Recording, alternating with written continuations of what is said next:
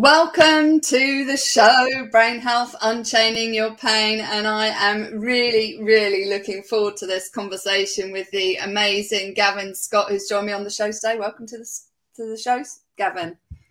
Thanks so much, Ruth, for having me. Thank you so much. I'm so grateful for being here.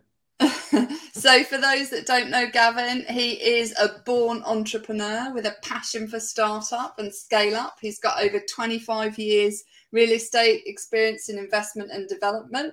He's also host of the show Stay Outstanding podcast.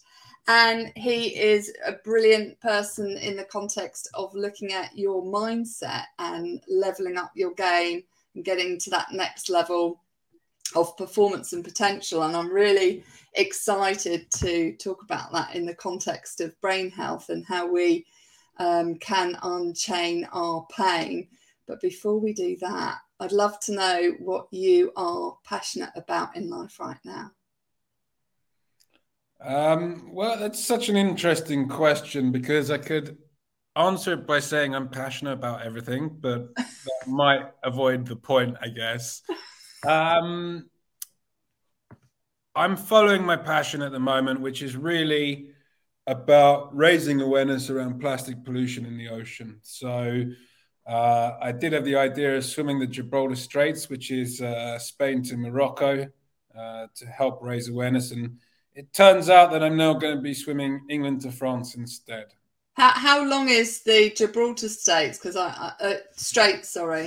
the Gibraltar Straits is about 16 and a half kilometers roughly. Wow. And approximately 5 hours swimming. The English Channel is double the distance, so it's 34 kilometers, and it's anywhere from 12 plus hours, depending on tide and current. Wow, that's a big difference. Yes, it's huge. I've kind of walked into this, I wouldn't say by mistake, because nothing is ever a mistake, but it certainly wasn't planned. But I think it just goes to show you the best, even with the best will in the world and the best laid plans, you've got to be in life flexible enough that you don't get set off balance so that you can still go with the flow. Yeah. And hopefully you'll be going with the flow, will you, when you swim in? I hope so, but, you know, tides change every 6 hours. So, well, I was going to say.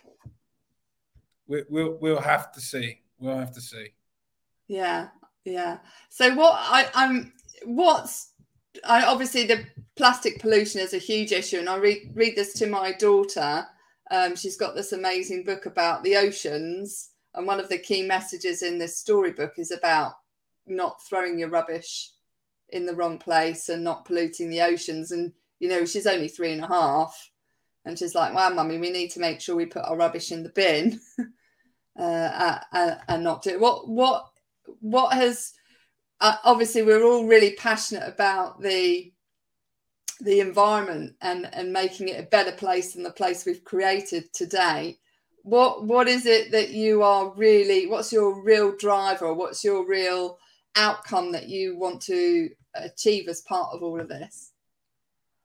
Just want to take a moment here and say I really appreciate you, Dr. Ruth, because not many people realize that there's something way, way bigger behind the plastic war that I'm currently waging, or let's not call it a war, the plastic purpose, shall we say, or passion. No, I think it is a war. I honestly, I do think it is a war, because we're at the war for our health and well-being, and it's not just our health and well-being at a personal level, at a brain health level, but it's the health and well-being of the planet. Well, if we're going to go down that route, then we're not even armed to go to war, basically. We can talk about recycling as much as you like. The reality is, until there's the cessation of manufacturing of virgin plastic, we are going to be spoiling this planet and the natural environment, and of course, intoxicating ourselves in the process. Yeah, which hugely affects our brain health as well. By the way, you know, with the ingestion of plastics and the putting of plastics on our skin. Affects us hugely, and it is even being shown to, we see toxins within the human embryo that are go through the umbilical cord, from the mother to the child, and we've created an enormous issue for ourselves in terms of the amount of toxins we have about in the planet that have been created by industry. People don't realise how big this issue is and just how impactful the intoxication upon ourselves is. I do have a link, which I'll give you, and perhaps you can put in the show notes or something. Sure, for, of course, for sponsorship, for the swim, and for other plastic causes. But basically, to just come away from the idea of war for a moment, I basically was living my life in lockdown, as many of us were in the pandemic, trying to make things happen, trying to things to happen. People weren't picking up phones. People weren't responding to emails. You know, they were getting government subsidies and just sitting at home or going out for leisurely walks and still living a very comfortable life. And that's obviously not the lifestyle that I've led. Mine has always been purpose and passion and try and make the most of it and, you know, produce the most that I can whilst I have the time here. And so I really felt that I was failing because I was trying to force. And when you try and force something, it often doesn't work in your favor. And I realized that this was the external world that I was forcing. So I thought, okay, this isn't working. Let's go inside. If I can't affect the outside world, let's go inside. And that's really when my own mindset journey started. That's when I would say I had a spiritual awakening. That's when everything changed. And I went from a life of subconscious reaction to a life of conscious action. And we can deep dive into that. I'd love to do that a little bit later.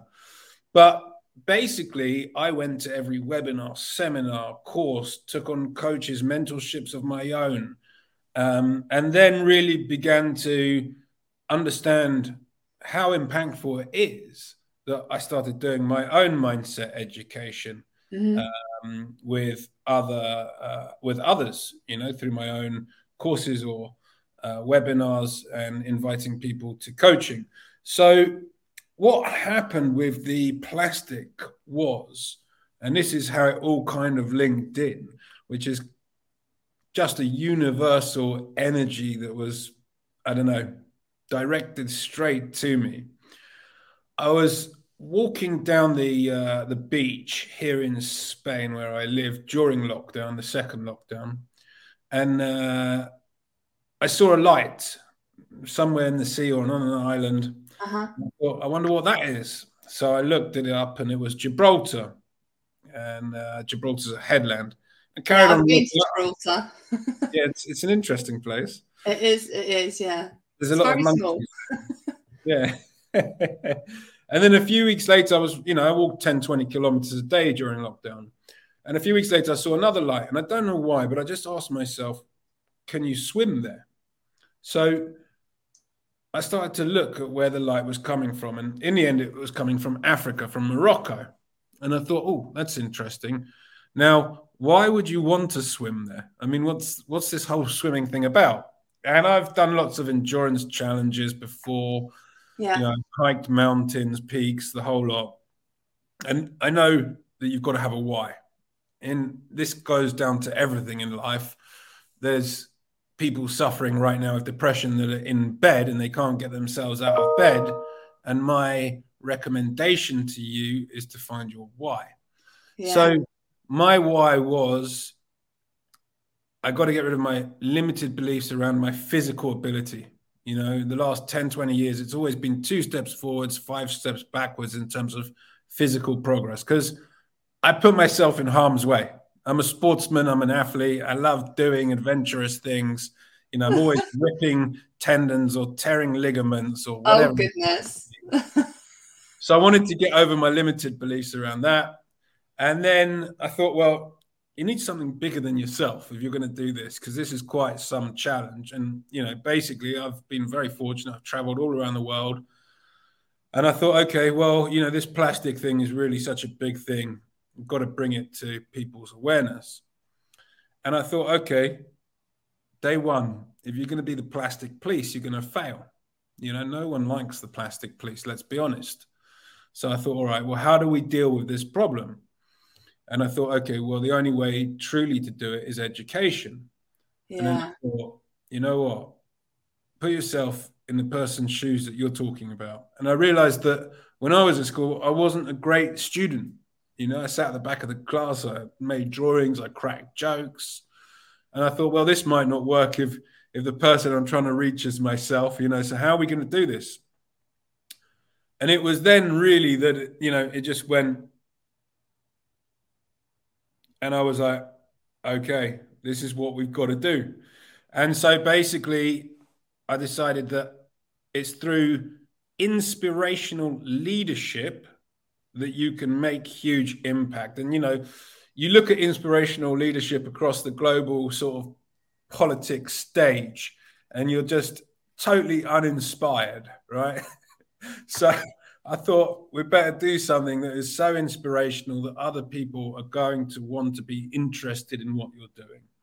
And so that was how the swim came together. It was just a connection of mindset and trying to help other people improve their mindset, because, you know, on a conscious level or a collective conscious level, if we can raise the game, the general average of humanity, of where we are at the moment with consciousness to a much higher level, then we're going to be taking much greater care of ourselves and of the planet.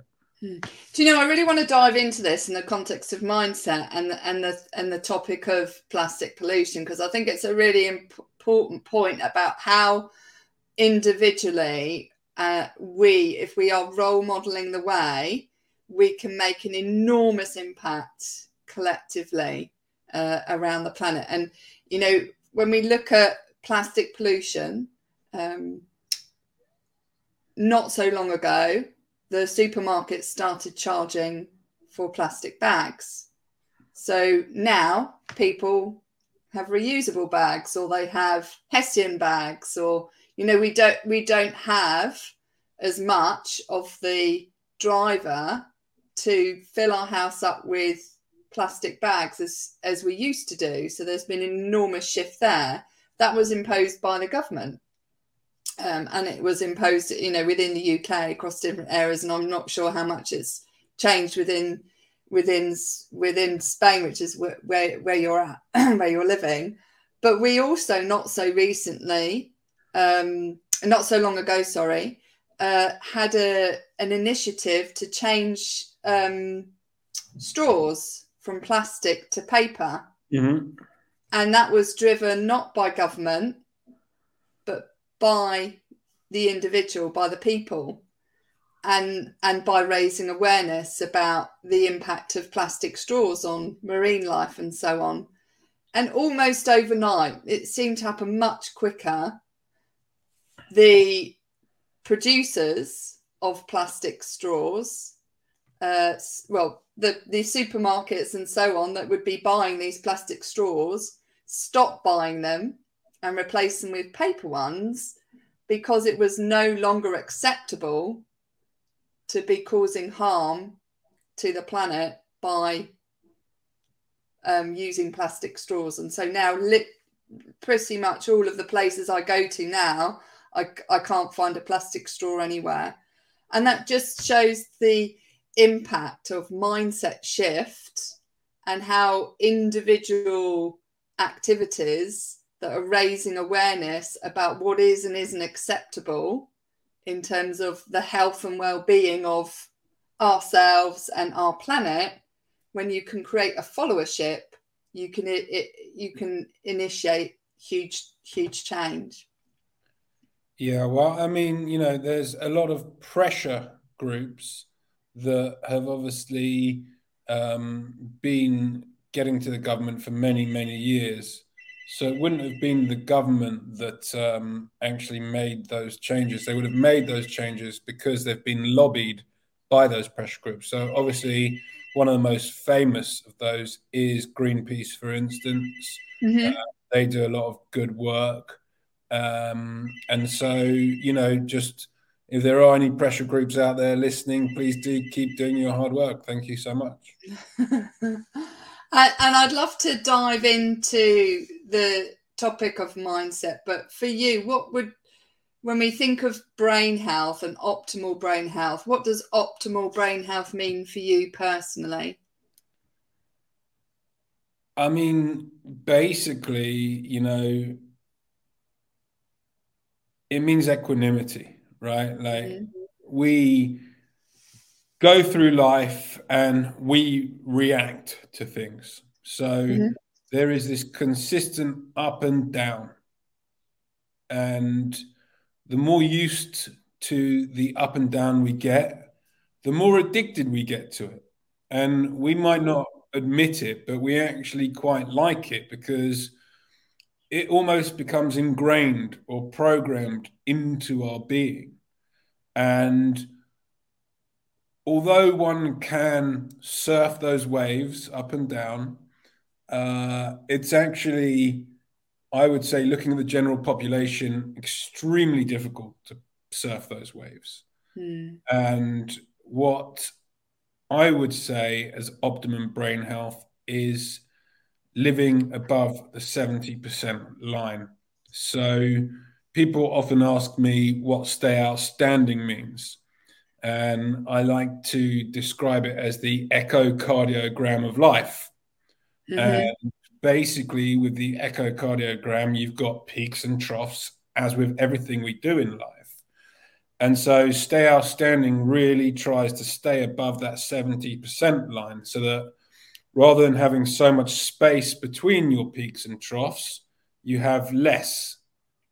And so what that does is it allows you to stay in a much more tranquil and calm vibration whilst you're making decisions and taking action, you know, about what's going on in your life. And when you can do that from that kind of position of calm and tranquility, you end up making better decisions, basically. Do you know, I really love that. Is it's like that pendulum swing, isn't it? You know, we have people on the spectrum who may be bipolar, which is a huge pendulum swing from one side to the other. But we all have that swing in our mind, and it's bringing it back to a steadier state, like you say, where it's a calmer vibration, and you can better manage that swing. When could you take me back to a time where the waves were, you had big peaks and troughs? Just take me back to a time where you weren't optimal in terms of your brain health or the vibrational state that you were experiencing? Well, I mean, there's, from my perspective, two very clear traumatic times in my life. One was when my mother passed, and I was 18. Wow. And I went off to travel the world afterwards for a year before going to university. And, you know, I didn't really go through the grieving process. Did you try and avoid it?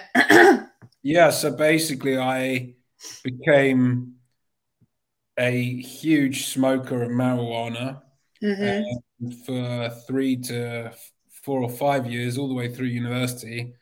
I just used to smoke a lot. And, you know, that was I wouldn't even say a daily practice. I'd say it's probably an hourly practice.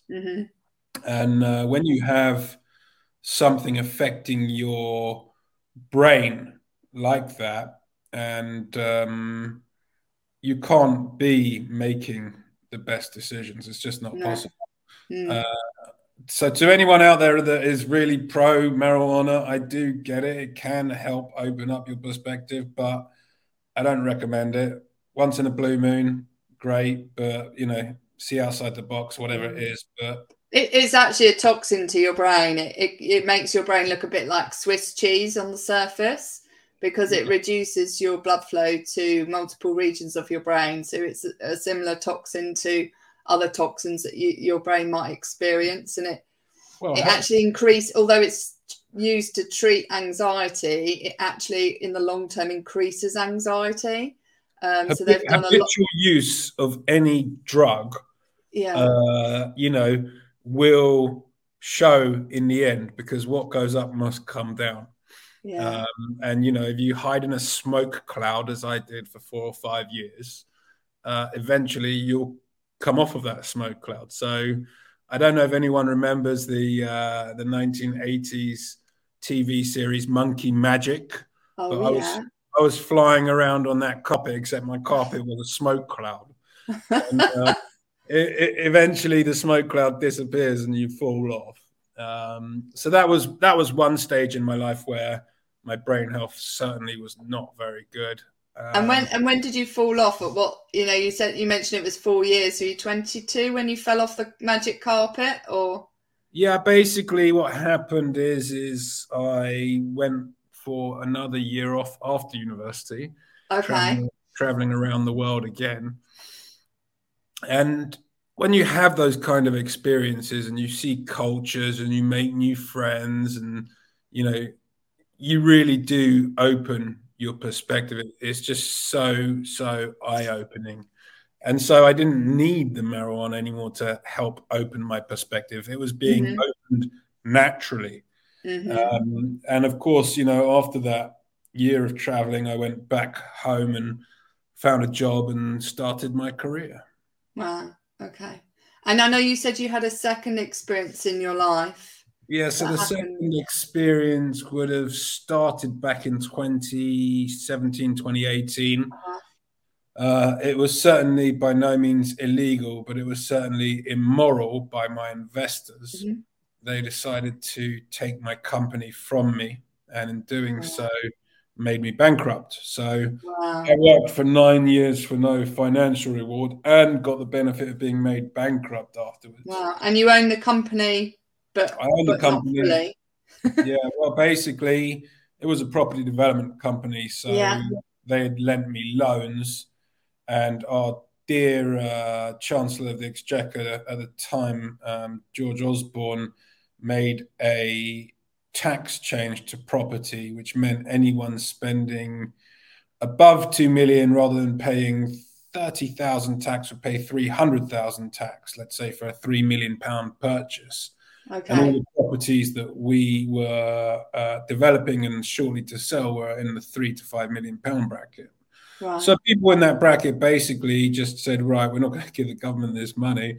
We'll put it in a trust fund for our kids to go to university, or we'll put it into an extension and we won't move to a bigger house, whatever it was. And so I couldn't make sales because the market basically went stagnated, and they just saw this opportunity to take my companies away from me. I was past the last date of repayment for the loans. So they called in the loans knowing that I couldn't repay them. And then, everything else just kind of collapsed after that. So I had about roughly £4.5 million in the parent company that I made from other projects with them. Mm-hmm. And that was what they decided to take, as well as obviously all the companies. And, reputation and self-worth and self-confidence and that kind of thing. So I went off after that and I took a sabbatical and I traveled around Southeast Asia, and I did a 6-month yoga teacher training course in Costa Rica. Mm-hmm. And, on the face of it, everyone's like, wow, Gav, you're living the life, right?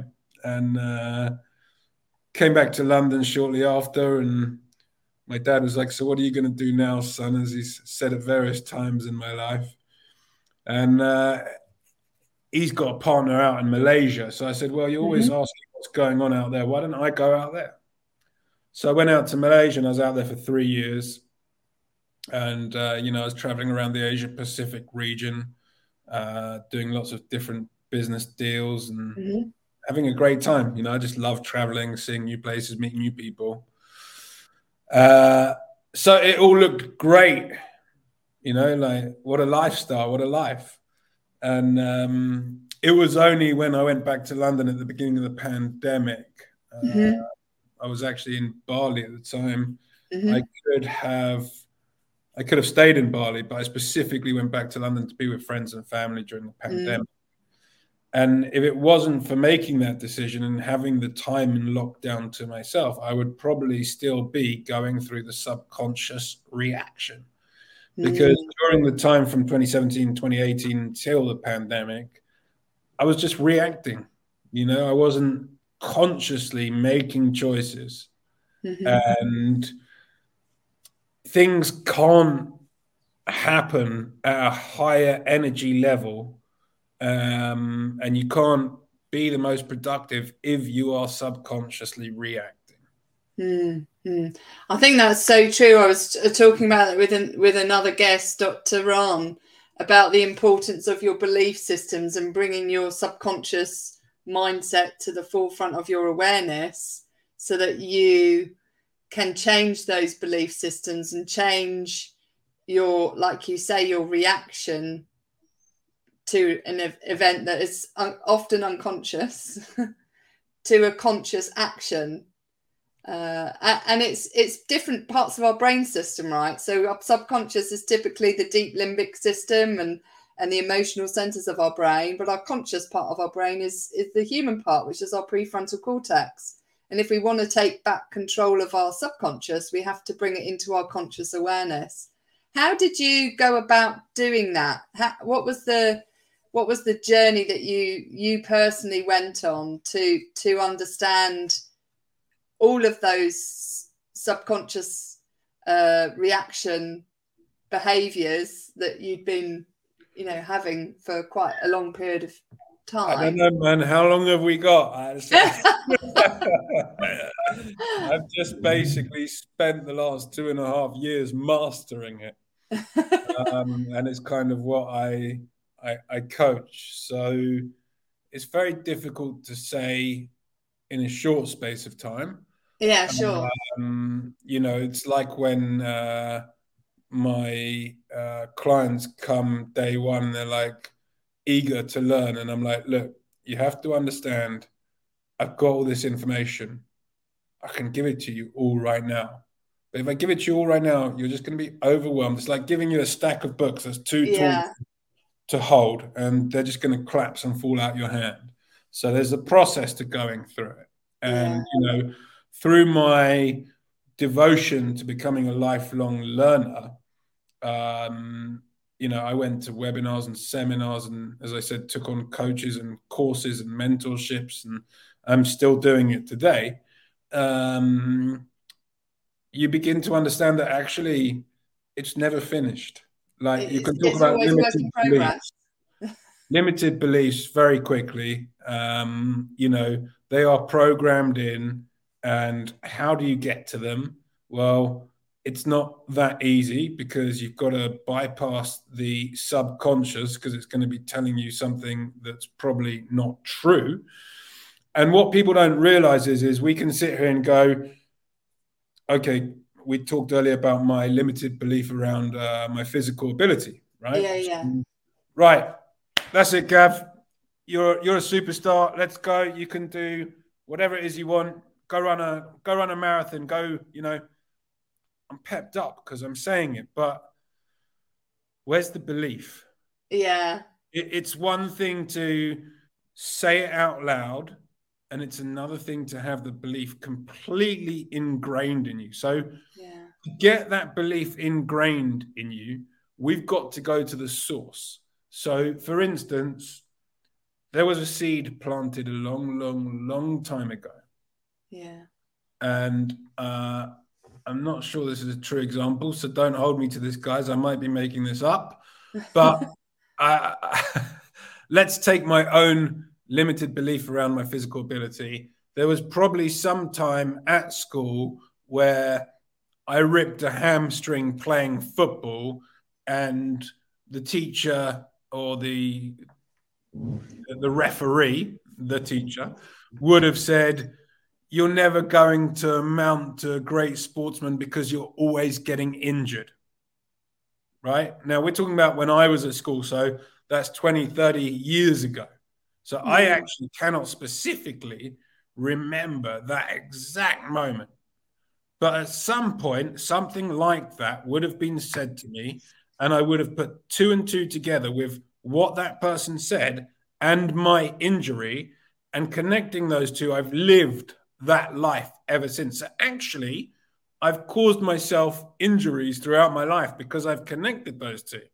So now I need to disconnect those two. So this is really what we call the seed. So with limited beliefs, you can get to the weed and you can take away the weed, right? But unless you get to the seed, the weed grows back.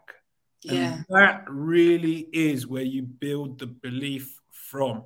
Once you get the belief wholeheartedly ingrained in, and you get rid of that weed and you get rid of that seed, anything is possible.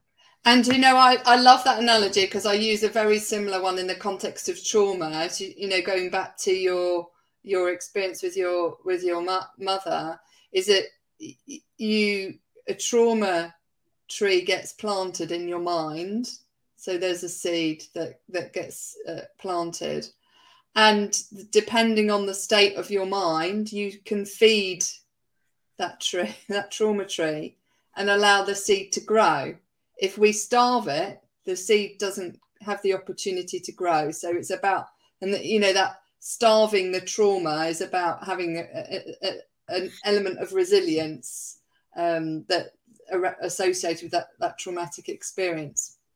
But it has to be the right type of resilience, not pretend resilience.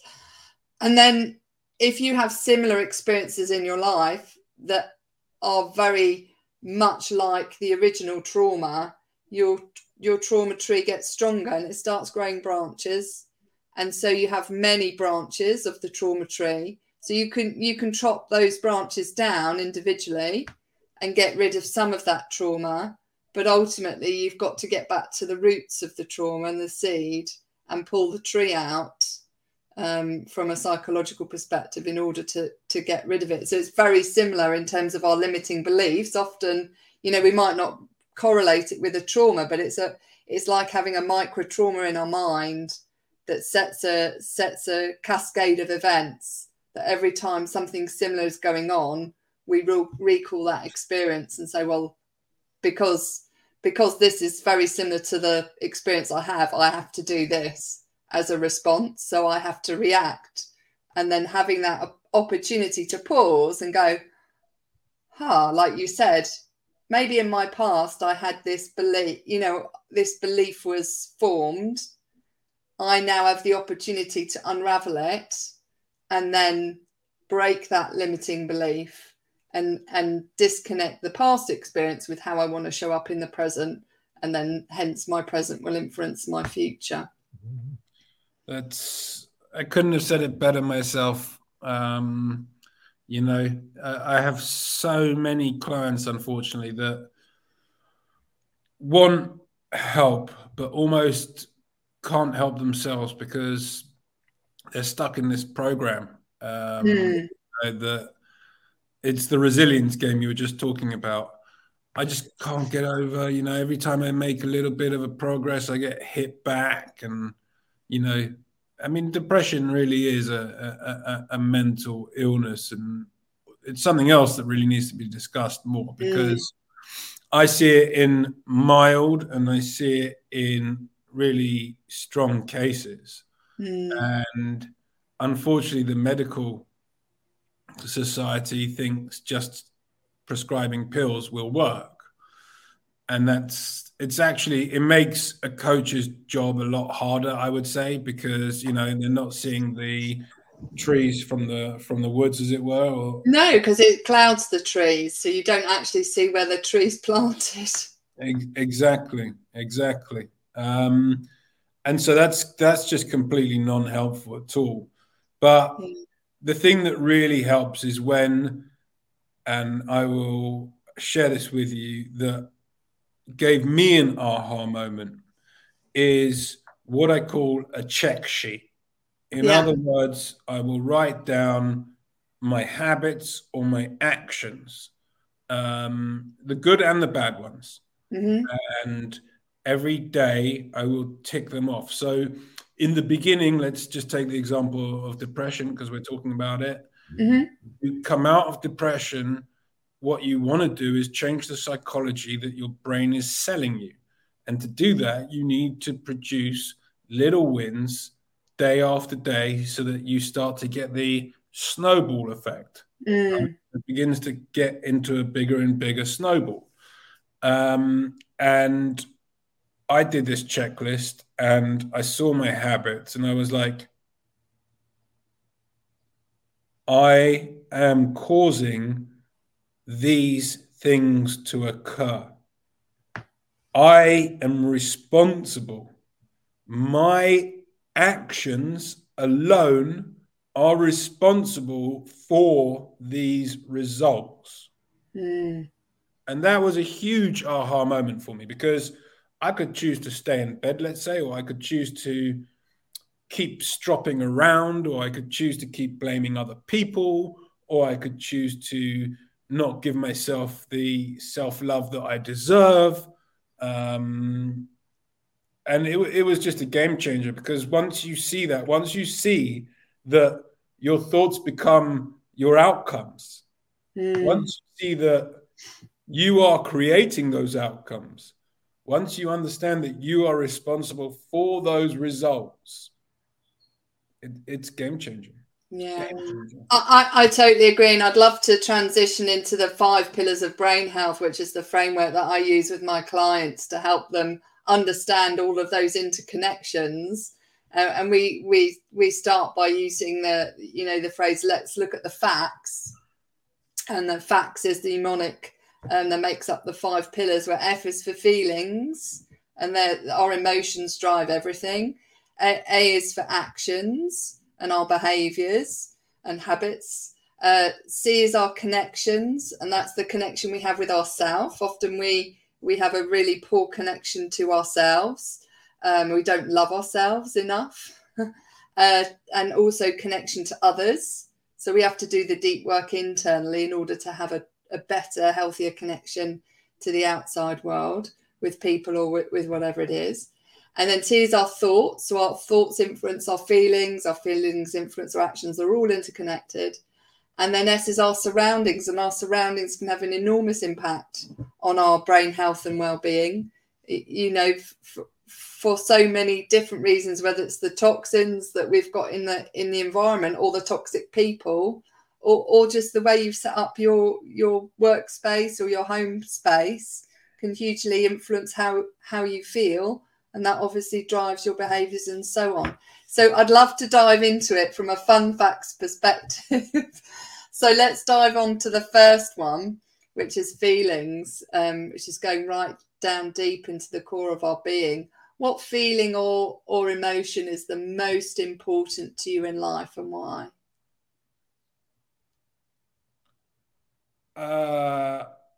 Freedom. If I don't have freedom, I feel like I'm caged. If I'm in a cage, then I'm grabbing the bars and I'm trying to, aggressively get out or demonstrate that I'm unhappy. For me, freedom is absolutely number one. Yeah. I just had COVID recently and I was locked away in a room, and I thought it was going to be a great chance for me to get some work done. I was like, oh, this is going to be great. I'm going to be able to get all these things off my desk that I haven't dealt with. And just the idea alone that I wasn't allowed out the room just drove me mad. I literally almost wasn't capable of working, which is really strange from a mindset educator's perspective, because you think you can get over it. But yeah, for me, it's freedom. You take my freedom away and I am instantly one unhappy bunny. Yeah. And it's really, that's a really important emotion as well, because it's that freedom to choose. Yeah. Having that freedom to choose your outcome or what you want to do. But we also have that freedom to choose our emotion in any given circumstance. And so freedom we always possess the freedom within ourselves to choose. It's whether, like you say, psychologically you locked yourself in, as well as feeling physically locked in. It became your psychological, a cage. as well because of your environment, which goes back to the surroundings piece. It really did, yeah. I could have dealt with it better. There's no question. But I always say, you know, there's two kinds of people in this world. Those that eat when they're ill and those that don't eat when they're ill. And rather than physically eating in that instance, I was not helping myself by obviously putting myself in the psychological cage. Yeah, wow. I'd love to go on to actions because I know we talked about this a lot in terms of mindset and how our mindset and beliefs drive our actions and behaviours. What's the most rewarding or fulfilling thing you have ever done? What a question. I'm actually stuck for that one. There's so many, honestly. Okay. Like, if you can do something for others where you see the impact and it changes their lives forever, then to me, that's everything. That's a win. Yeah. And I love seeing that in my clients, you know, is seeing the shift that they experience through going through coaching, which is why I love coaching so much, is just being that guide on their journey. And empowering them to take back control. And, you know, ultimately you can't change somebody's belief system. They've got to do the change. You know, we can't physically go inside their mind and make the changes. The change has to come from within that particular person. And I love seeing when that happens to other people. I love that. Can you give any examples of, you know, really stratospheric shifts that have occurred that have really given you a massive sense of joy? Cross country at school. It was always rubbish and slow. But I just love a challenge, so I took it up and, you know, eventually like went from 20 minutes down to like 8 minutes. Wow. For the course. I would say just going into the world and not knowing anything about the world and, you know, traveling around it on my first year. I would say that was an incredible feat. Basically, any point where I've been challenged. So, you know, I've climbed to Advanced Base Camp Everest. I've summited Mount Kilimanjaro. Right. Summited Mount Fuji. I've done the Three Peaks Challenge in the Dales. So anything where you're challenged and you come out the other end and you realize that before you doubted yourself, you know, you limited your capabilities. But when you reach the other side and you realize that actually the only person that was putting limits on your abilities was yourself, and you've now proven to yourself that those abilities don't need to be limited, and you can even stretch them beyond the challenge you've just been through, then that just, you know, sends tickles down my spine. Yeah. Do you know why I love that? Because I'm massively on challenges myself, and, you know, it really puts you in that growth zone, doesn't it? Because you then have that experience in your memory banks to say, I can do this. And then you leverage that experience to the next challenge, which means that you can do more on the next challenge because you know you've overcome the psychological. Often when you're doing extreme adventure challenges, it's not the physical capability that inhibits you, it's the psychological. So it's so much about mindset to get to the top. You can see people who believe that they can do it can make huge strides and progress to those that maybe much fitter but don't believe they're capable. So I love that. I like to dive onto the third one, and we'll finish on the fun facts here, is thoughts. What stupid or crazy thought have you often told yourself in the past that isn't true?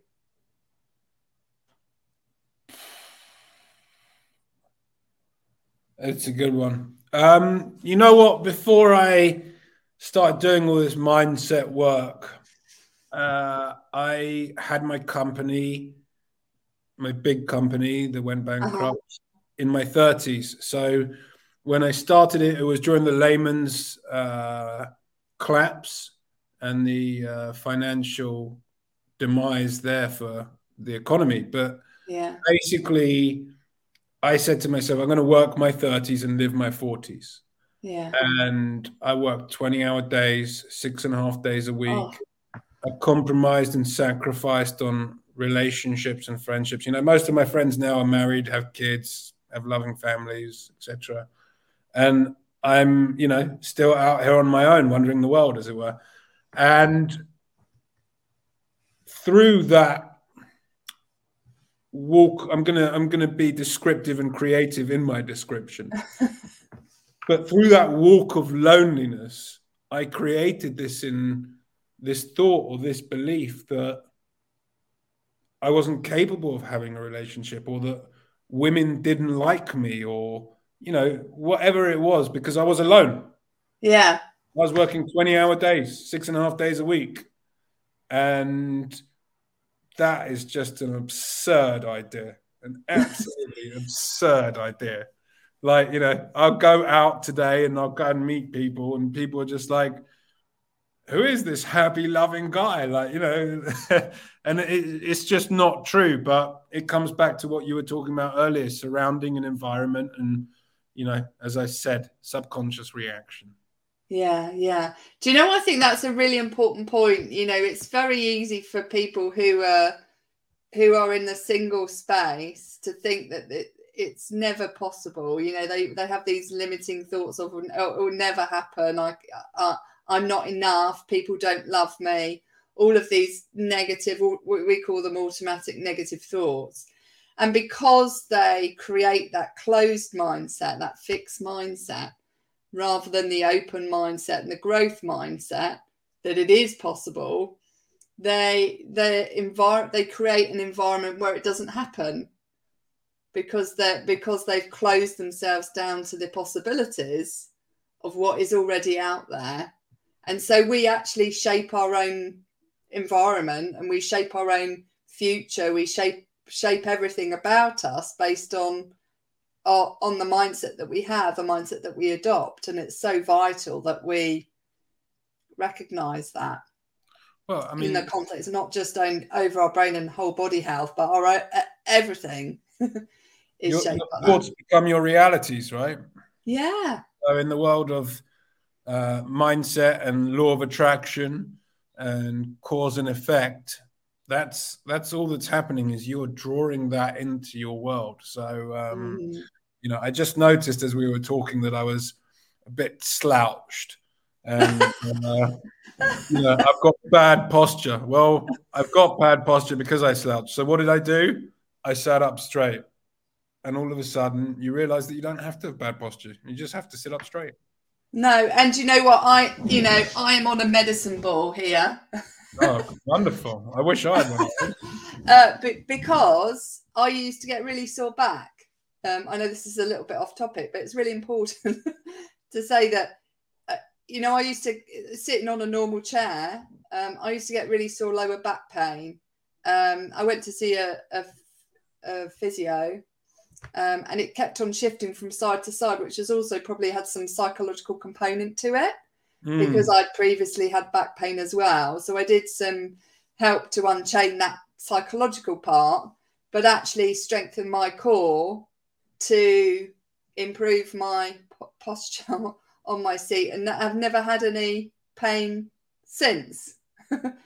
So it's, you know, but it's bringing it to our attention, isn't it? It comes back to what we were talking about previously at the beginning, is bringing it to our conscious awareness, how we are showing up, which is, you know, all about the work that you're doing, which is stay outstanding. But we can't stay outstanding if we don't know what outstanding looks like for us and where we sit in the context of that, those oscillations that are happening.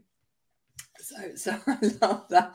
I'd love to dive back into your story just for a little bit longer and discuss, you know, how did you make the transition? Because obviously you're a really successful business person, and it sounds like you went into deep depression. Is that right? Following the business taking your company, the investors taking your company away.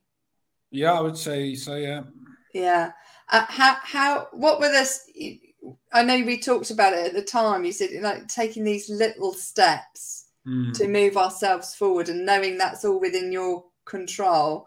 What were the little steps for you personally that started to build that snowball that you talked about? What were the sort of key things that helped you come out of the darkness and see the light?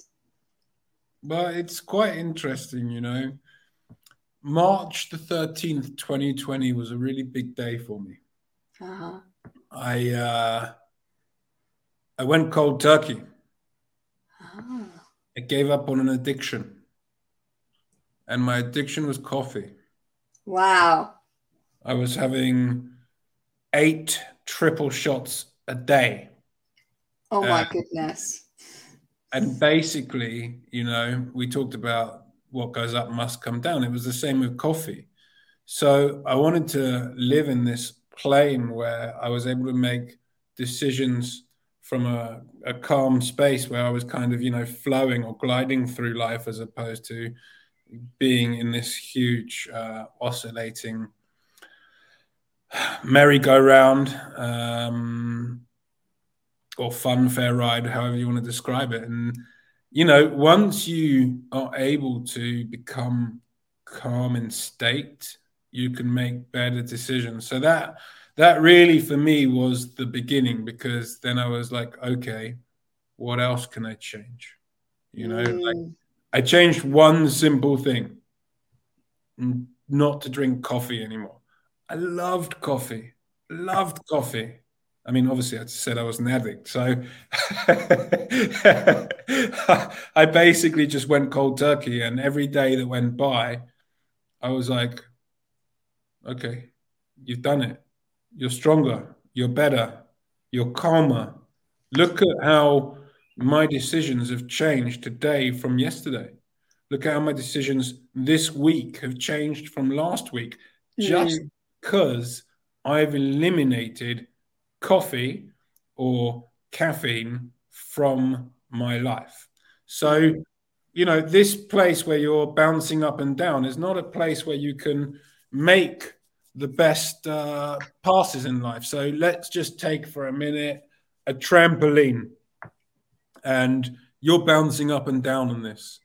And, you're doing it with intention. Okay, you're not just doing it lazily. You're doing it with intention, and you've got a ball in your hand, and you've got somebody 5, 6, 7 meters away that's saying, throw me that ball. How well can you throw that ball to that person when you are intentionally jumping up and down? You might get lucky sometimes, but none of us are Michael Jordan, So I would say, if you can get to a state where you're just standing on that trampoline rather than bouncing on it or jumping on it, you'll be able to pass that ball to the person. And that ball represents your emotions, your thoughts, your decisions, your actions, your outcomes. It's just so clear for people to see when you frame it in such a way like that. Yeah. Yeah. And I think that's such a great analogy, because it's so easy for us to not just have one ball, that we're trying to throw, but we might be wanting to throw several balls and think we can while still jumping up and down on a trampoline. And eventually you drop the ball and you trip on it and you land splat on your face on the trampoline. You not only not accomplished the task that you were trying to achieve, but you've hurt yourself in the process. So I really do love that. And Natasha Mogadis, who was on the show, she did exactly the same in terms of getting out of her burnout that she had, was experiencing is she did exactly the same as you did, which was focus on cutting out caffeine, eliminating coffee, giving that up. And she had the same outcome, as she knew that once she did that, it was achievable, and she noticed a huge shift. And then she was able to take to make the other steps that were necessary to, like you say, calm that jumping up and down, so that you can really focus on what you need to do and achieve what you want to achieve. What did you notice for yourself personally once you got the ball rolling? When did you start to feel that snowball effect? I mean, because you mentioned March the 13th.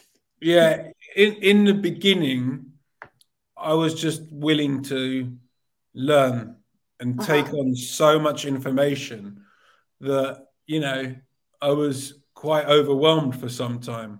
Sure. Reading books, doing, you know, courses, the whole lot. And I think once I had enough information and I saw that my actions were changing my outcomes, that was the moment. Yeah, yeah.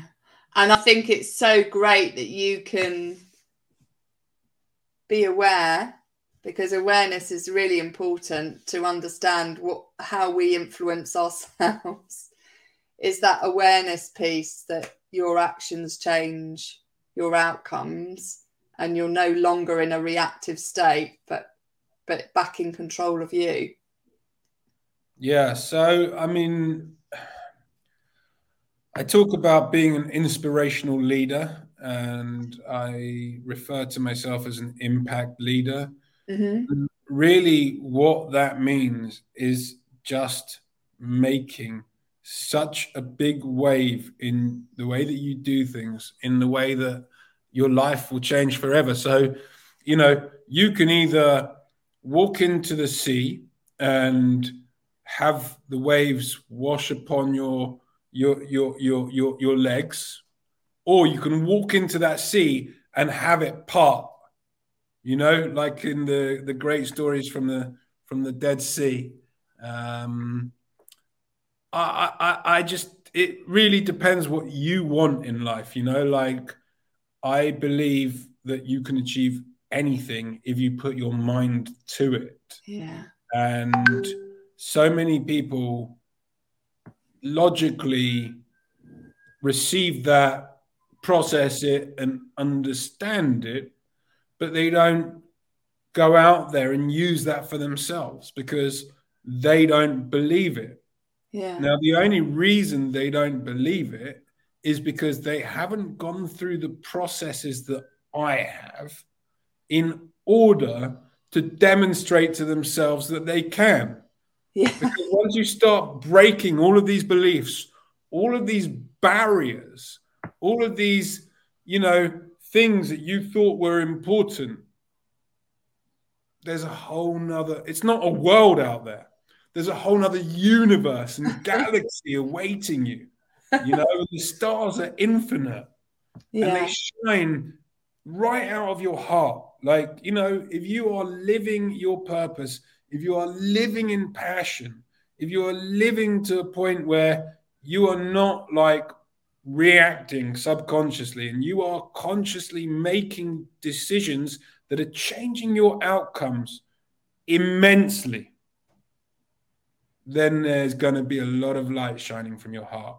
And yeah, that effect, I mean, you know, we talk about impact. That is the sea parting, allowing you to walk straight through it. There is no other way to define it. The impact is huge. And really, I've made that impact in my own life, and I'm helping others to make it in their lives. And that's what I'm most passionate about. Yeah.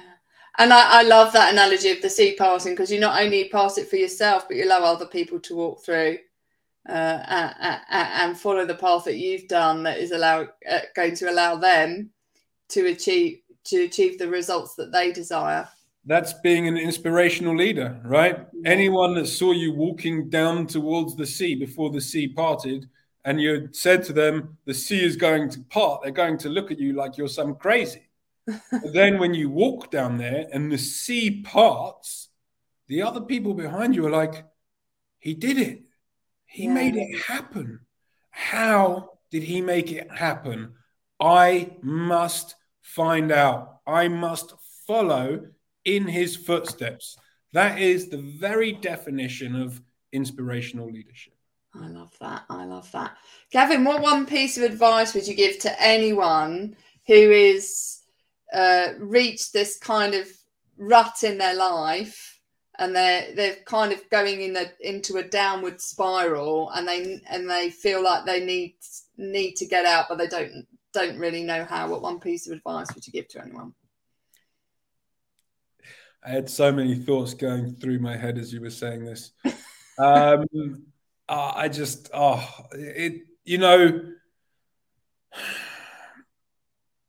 to level with you guys.